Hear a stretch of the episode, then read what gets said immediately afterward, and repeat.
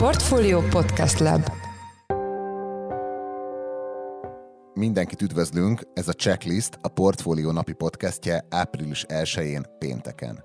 Ebben a podcastben munkanapokon lapunk elemzői és más szakértők segítségével dolgozzuk fel a nap meghatározó gazdasági, pénzügyi témáit. Mai adásunkban először arról lesz szó, hogy az ukrán-orosz háborúban harcoló légiósok rengeteg videót és egyéb tartalmat töltenek fel online platformokra, ami egyáltalán nem beszélytelen tevékenység. A háborús lájkvadászat ugyanis könnyen emberéletekbe kerülhet. Hát itt ugye az a kockázat, hogyha egy adott, adott helyszínről mondjuk valaki elkezd live akkor előfordulhat, hogy akár ott élőben a, például az orosz elektronikus harcászati rendszerek, vagy más más felderítő rendszerek, azok bemérik mondjuk a telefonját az illetőnek, és ez alapján azonosítani tudják az ő pontos pozícióját, illetve azokét a, katonák, azokét a katonákét, akik vele együtt harcolnak. A TikTok és Reddit zászló aljakról Huszák Dániellel, a portfólió globál rovatának elemzőjével beszéltünk. Mai másik témánk, hogy rendeződni látszik a március 23-án kirobbant bizonytalanság az orosz gázszállítások elszámolási devizáját illetően. A kérdésben ugyanis most úgy néz ki, hogy nyugvópontra került a nyugat és Oroszország vitája, ugyanakkor maradtak még jelentős bizonytalanságok a rendszerben. Végül pedig következik a háborús bűnökről szóló négy részes sorozatunk befejező része Varga Réka nemzetközi jogász egyetemi docenssel.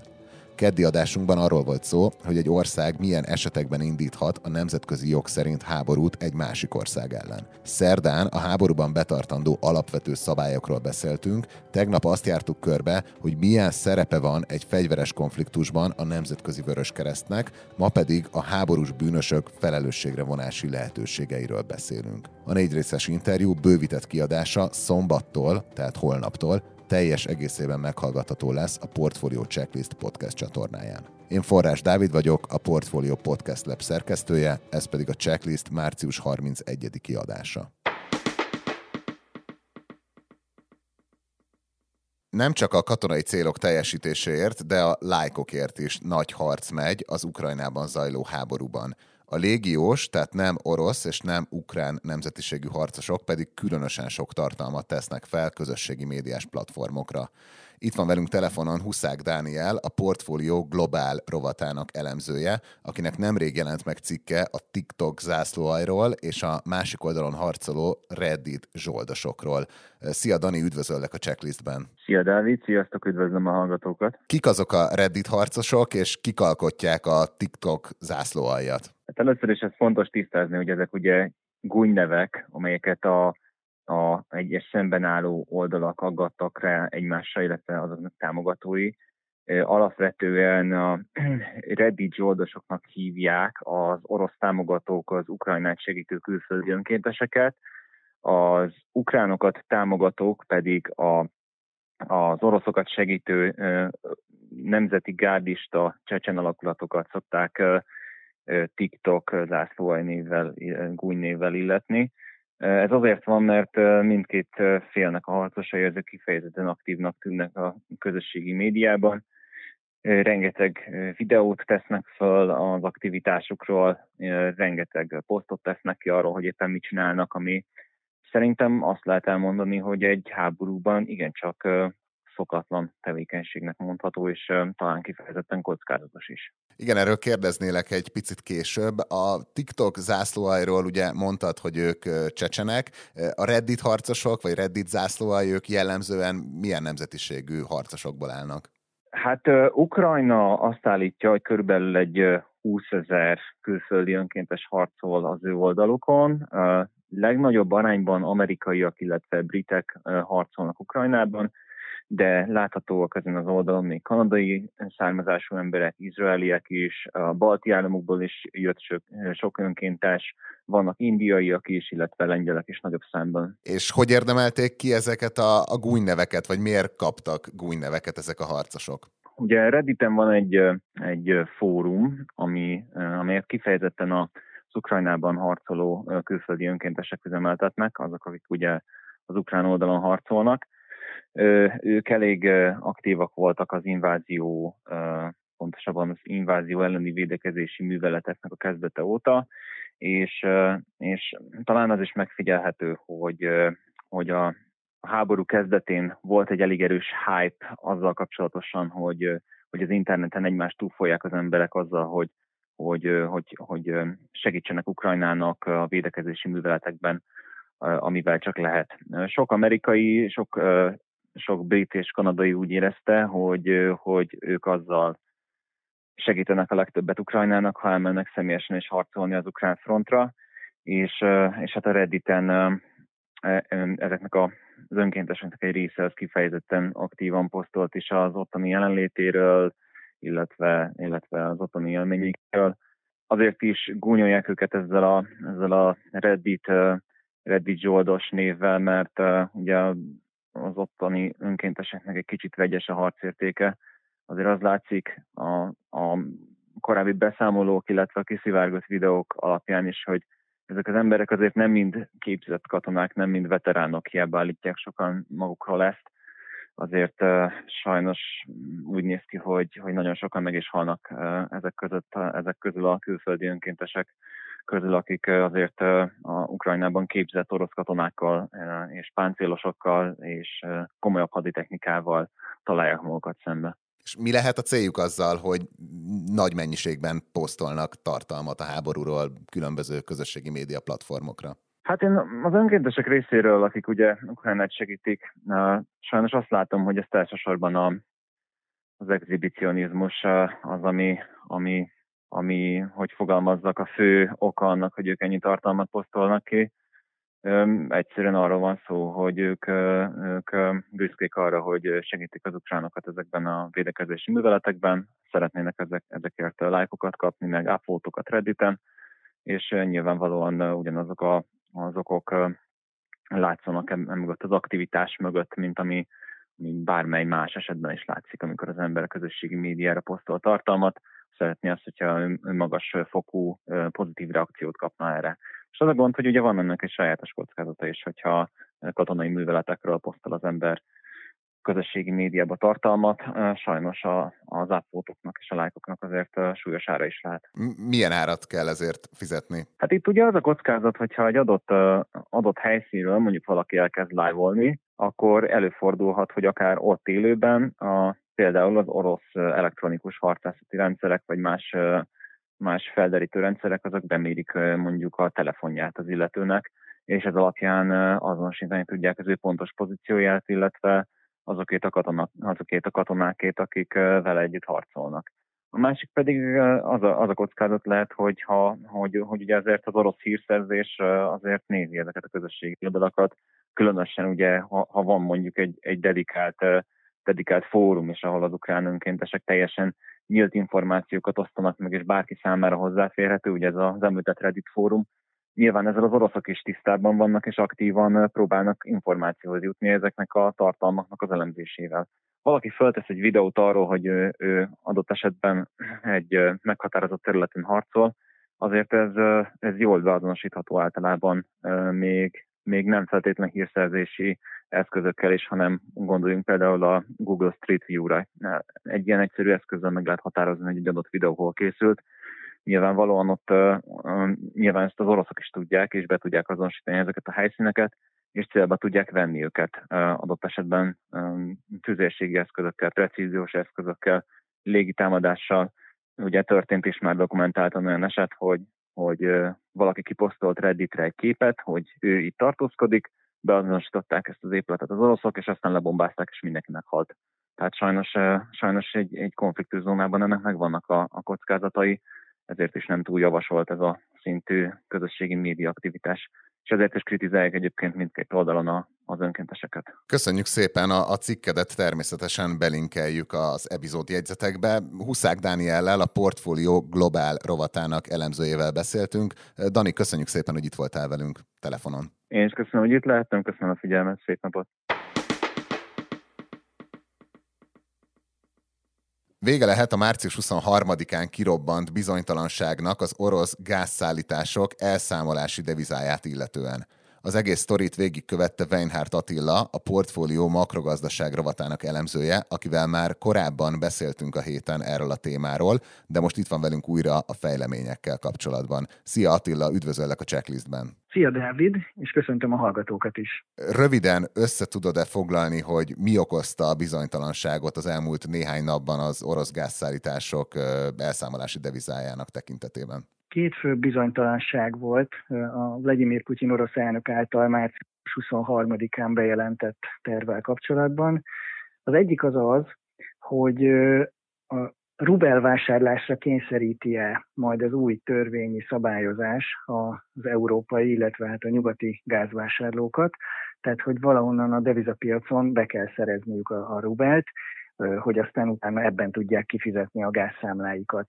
A másik félelem pedig abból ered, hogy az orosz terv az a már meglévő, akár évek óta érvényben lévő gázszerződéseket módosítani akarja-e, azaz, hogy átírják benne a, a fizetéshez használt devizanemet, vagy esetleg egyéb mód, paramétereket is megpróbál módosítani az orosz vezetés, hogy ezzel is hátrányba juttassa az eddigi gázvásárlókat.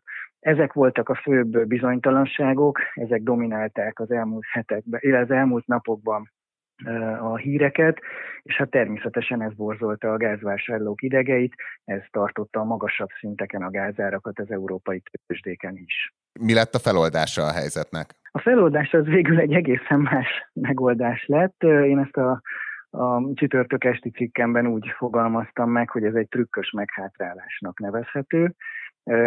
Azaz, hogy lényegében nem változik semmi a nyugati gázvásárlók szemszögéből, továbbra is euróban, dollárban, illetve fontban tudják fizetni a gázszámláikat. Pontosabban, és akkor itt jön a, a, a, az ördögi részletek, amelyeket az előző checklistben már említettem, hogy ugye azért mindig meg kell várni ezeket a részleteket, mert ezek adják meg végül is a helyzetnek a pontos leírási lehetőségét. Tehát gyakorlatilag annyi történik, hogy a nyugati gázvásárlók elutalják az eurójukat, dollárjukat, fontjukat Oroszország felé, majd ott Oroszországon belül történik ennek a pénznek a leváltása rubelre, majd ezt követően kerül ez a pénz a Gazpromhoz, amely ugye a gáznak a szállítója volt. Tehát valójában az orosz szabályozásban az az újdonság, hogy közbeiktattak egy eddigi köztes szereplőt, a Gazprom bankot, amelynél számlát kell nyitnia ezeknek a nyugati gázvásárlóknak, és erre a számlára kell elutalniuk a, az eurós, dolláros, illetve fontbeli összeget, és itt történik egy technikai leváltás, egy hiva, a, a, a keretekben meghatározott hivatalos euró-rubel vagy dollár-rubel árfolyam mellett, majd ezt követően tudják végül is összességében Oroszországon belül rubelben teljesíteni a gázszámláknak az ellenértékét. A Gazpromnál való euró-rubel váltás árfolyama az hatással lesz-e a gáz árára, vagy ez nem befolyásolja az euróban vagy a dollárban fizetendő költségeket? Hivatalosan nincsen hatással rá, de valójában mégis lehet egy ilyen kockázati felár ennek az új konstrukciónak a következtében. Ez pedig abban írható le, hogy, ahogy említettem, beiktattak egy köztes szereplőt ebbe a fizetési láncolatba, és végül is áttételesen arra kényszerítik a nyugati gázvásárlókat, hogy végül is egy Oroszországon belüli pénzügyi rendszerben mégiscsak rubelbeli tranzakciót folytassanak le, és hát a beiktatott szereplőnél az a bizonytalanság egyelőre, és ezt nem látszik még a, a technikai részletek, ilyen mélységekig nem ismertek, hogy valóban minden esetben megtörténik-e ennek a megérkező devizaösszegnek a rubelre váltása, kinek kell ezt kezdeményezni, ki fogja végrehajtani azt követően a rubel összegnek az elutalását a Gazpromnak a számlájára, hogy a könyvelésébe bekerülhessen ez a rubel alapú összeg. Ugyanis azért az elég világosan lejött Vladimir Putyinnak a tegnapi üzenetéből is, hogy ha ez az összeg nem érkezik meg rubelben a Gazpromhoz, akkor ők úgy tekintik, hogy a nyugati gázvásárló nem teljesítette a szerződéses kötelezettségét, tehát nyugodtan elzárható felé a gázszállítás.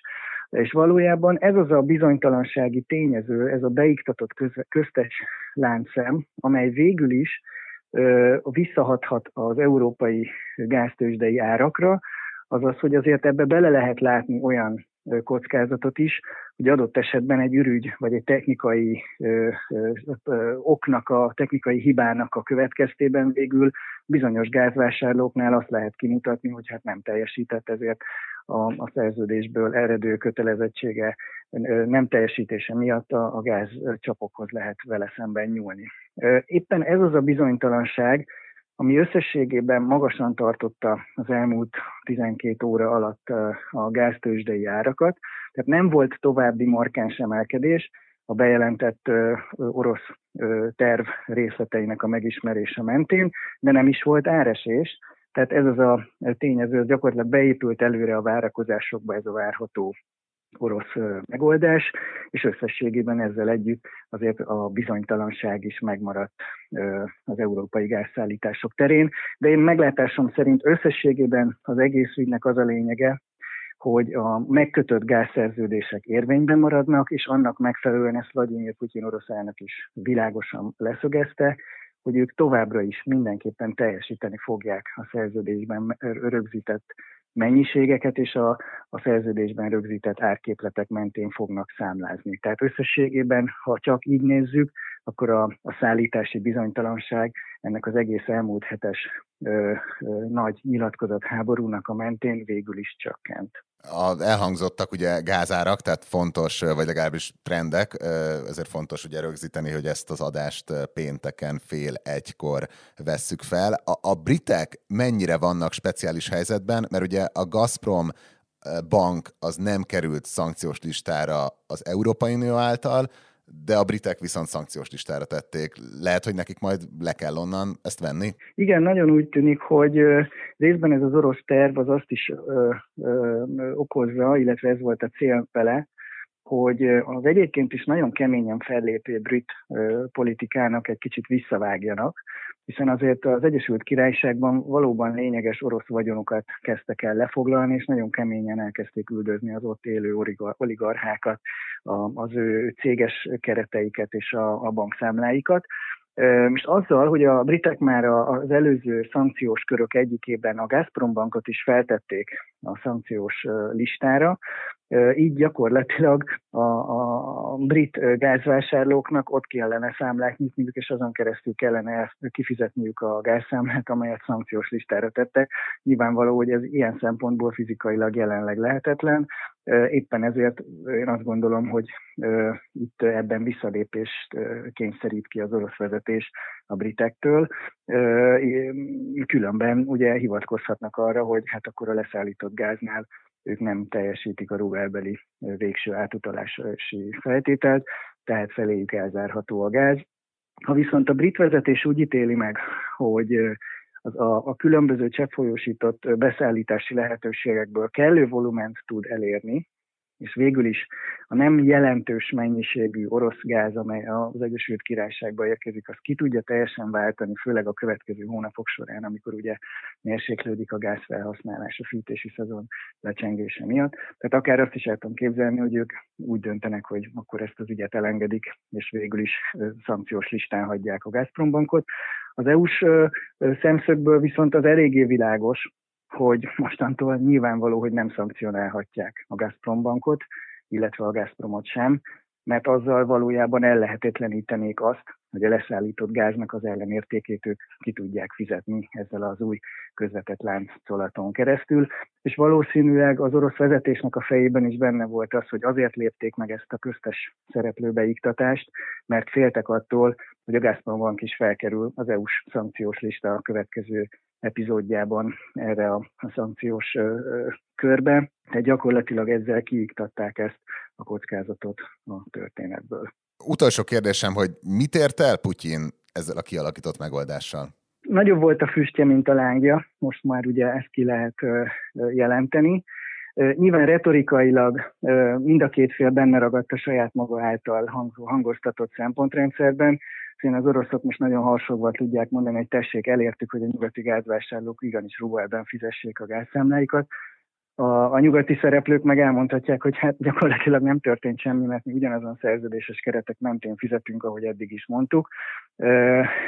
Az oroszok azért összességében ezzel a közbeítatott láncszemmel elérték azt, amit említettem is, hogy azért valamilyen szinten bizonytalanságot hagytak a rendszerben, és egy függőségi rendszert hagytak fent a rendszerben, és ezen keresztül természetesen nyomásgyakorlási lehetőséget is hagytak ebben a kifizetési láncolatban.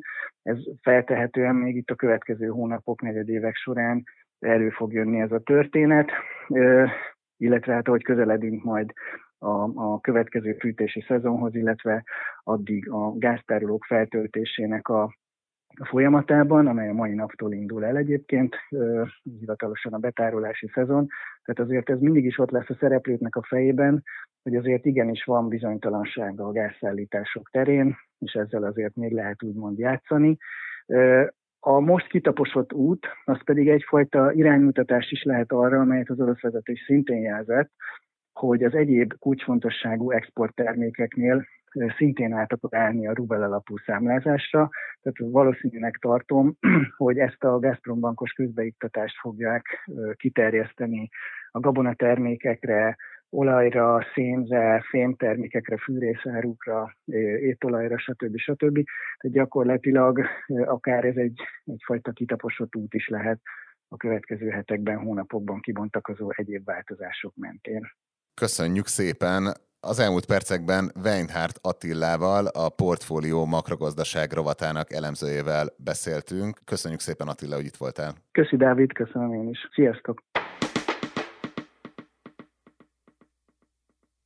Most pedig következik a háborús bűnökről szóló négy részes sorozatunk befejező része Varga Réka nemzetközi jogász egyetemi docenssel. Keddi adásunkban arról volt szó, hogy egy ország milyen esetekben indíthat a nemzetközi jog szerint háborút egy másik ország ellen. Szerdán a háborúban betartandó alapvető szabályokról beszéltünk. Tegnap azt jártuk körbe, hogy milyen szerepe van egy fegyveres konfliktusban a Nemzetközi Vöröskeresztnek, ma pedig a háborús bűnösök felelősségre vonási lehetőségeiről beszéltünk.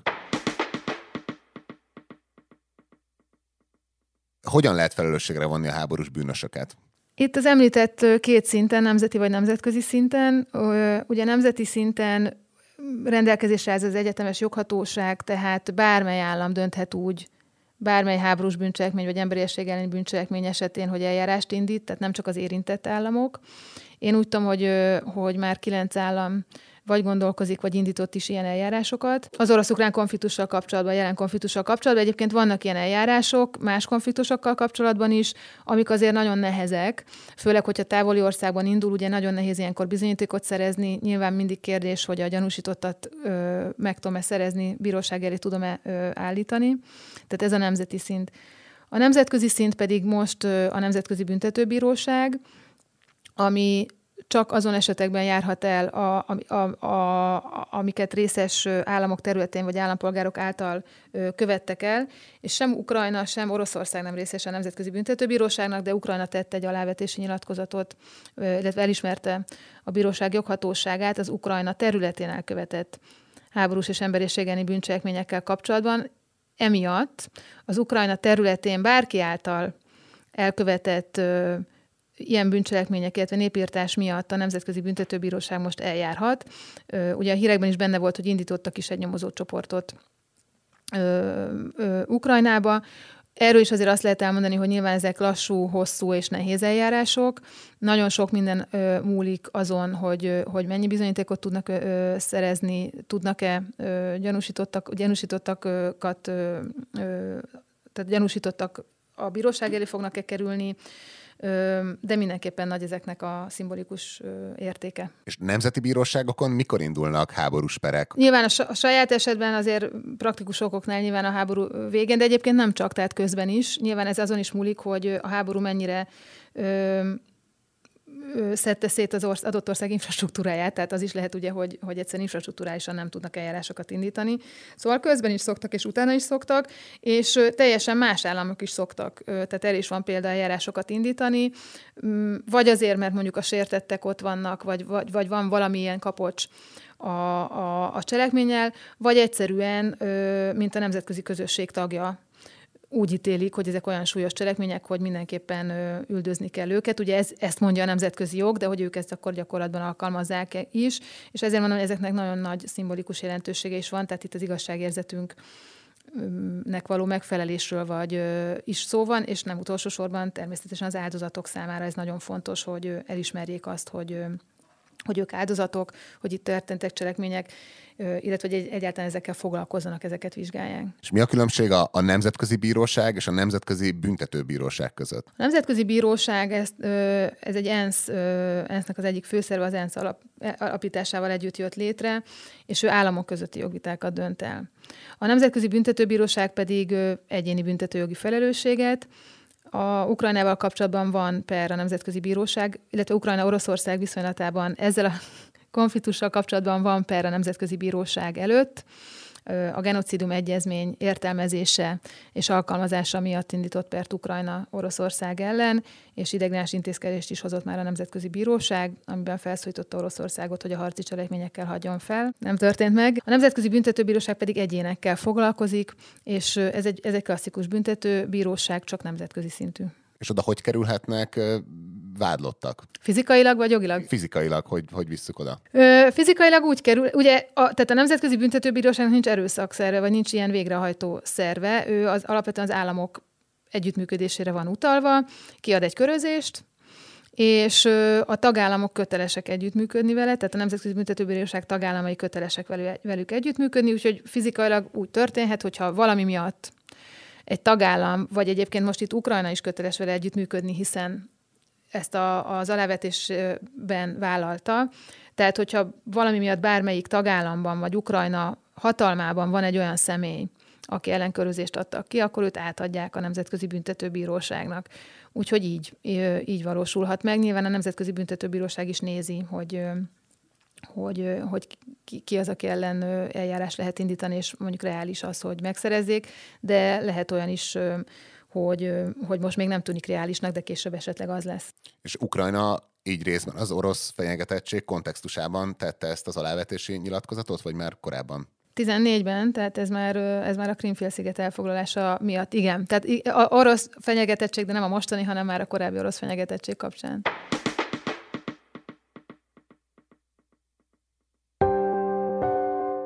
Vargarékával készült négy részes interjúnk teljes, bővített kiadása szombattól, tehát holnaptól teljes egészében meghallgatható lesz a Portfolio Checklist podcast csatornáján. Ez volt a Checklist, a Portfolio napi podcastje április 1-én pénteken. Ha tetszett, iratkozz fel a podcast csatornánkra a Spotify-on, az Apple Podcast-en vagy a többi nagyobb podcast felületen. Ha a Spotify-on a podcast csatornánknál rákattintasz a csengőre, akkor értesítést is kapsz, amint elérhetővé válik egy új epizód. A mai podcast elkészítésében részt vett Gombkötő Emma és Pitner Gábor, a szerkesztő pedig én, Forrás Dávid voltam.